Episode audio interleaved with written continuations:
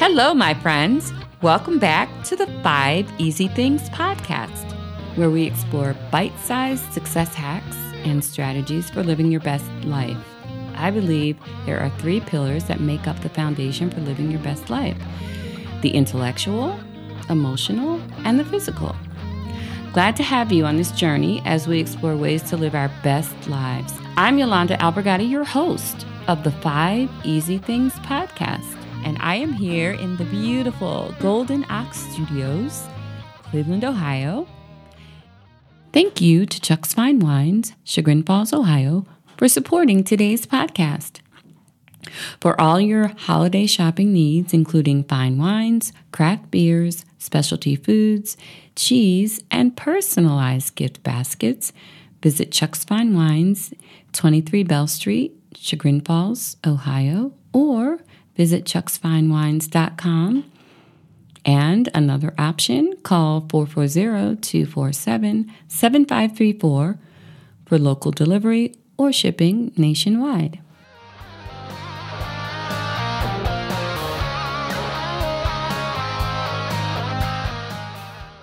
All right, today we're going to talk about five easy wine pairing tips. Now, we're heading into the holidays, and that means you probably have a lot of food and a lot of entertaining going on. So I want to give you some tips to help you pair perfect foods and perfect wines.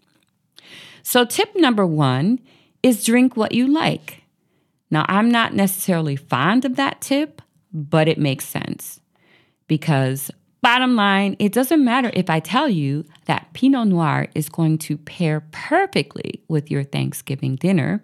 If you don't like Pinot Noir, then it doesn't matter. And I hear you because I'm not fond of Pinot Noir either. Although I did have a Sea Smoke Pinot Noir recently that was amazing. But if you don't like a wine, it's obviously not going to work for you. So tip number one, drink what you like. Now, if you are open to other ideas and you are willing to experience umami, then listen up because the next four tips are for you. Tip number two, think regionally. Now, this applies to international wines. International wines basically are regional wines, and they are created from indigenous grapes. What are indigenous grapes? Indigenous grapes are grapes that are grown in a specific region that are novel or unique to that region. Wines that are made from those grapes pair perfectly with foods that are made from that region. So if you want an easy, no-brainer food and wine pairing, think regionally. Number three, complementary. So this is an easy one as well because it's a matter of thinking about the characteristics of the food and the characteristics of the wine and then pairing similar characteristics.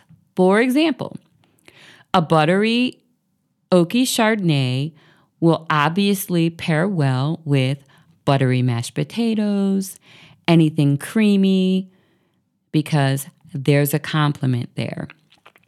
Another good example would be Pinot Noir with Thanksgiving dinner because Pinot Noir has those cranberry notes, and obviously we're having cranberry sauce from the jar or from the can. Actually, not the jar, from the can. Ocean Spray, you know, from the can, cranberry. Anyway, I digress. The cranberry notes of Pinot Noir pair well with the cranberry from cranberry sauce. So think complementary and you will have a very beautiful pairing. Number four, contrasting. Now, this is a big one. So most people think Cab and they think Cabernet Sauvignon is full and rich and jammy, especially if it comes from California. But one of the reasons why Cabernet Sauvignon pairs so well with steak is because it has high tannin levels. And what does that mean? Tannins dry your tongue out. They make you feel parched. But that's exactly what you want to happen when you're having a thick, juicy steak, because that tannin structure dries your tongue out and prepares you for the next taste. And it's not heavy. It's sort of a cleansing. So that contrast is a beautiful way to pair wine with food. And then finally, we'll talk about desserts. So if you're going to have a dessert wine with your dessert, you want your wine to be sweeter than your dessert. And the reason you want that is because if your wine is not sweeter, it's actually going to taste bitter. And bitter is not what you want when you're having a lovely, beautiful dessert. So here's the recap. Number one, drink what you like, basically, because you're going to be happy no matter what. Number two, think regionally, because those wines were made to go with those foods.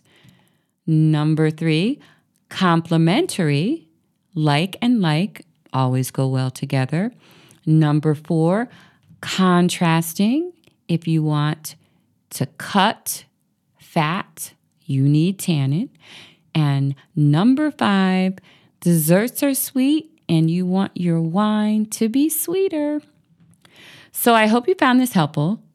Please leave a review. Also, please feel free to reach out and tell me how you did with your holiday wine pairings. If you want more helpful holiday entertaining hints, check out the show notes for how to get your cheat sheet. Until next time, cheers.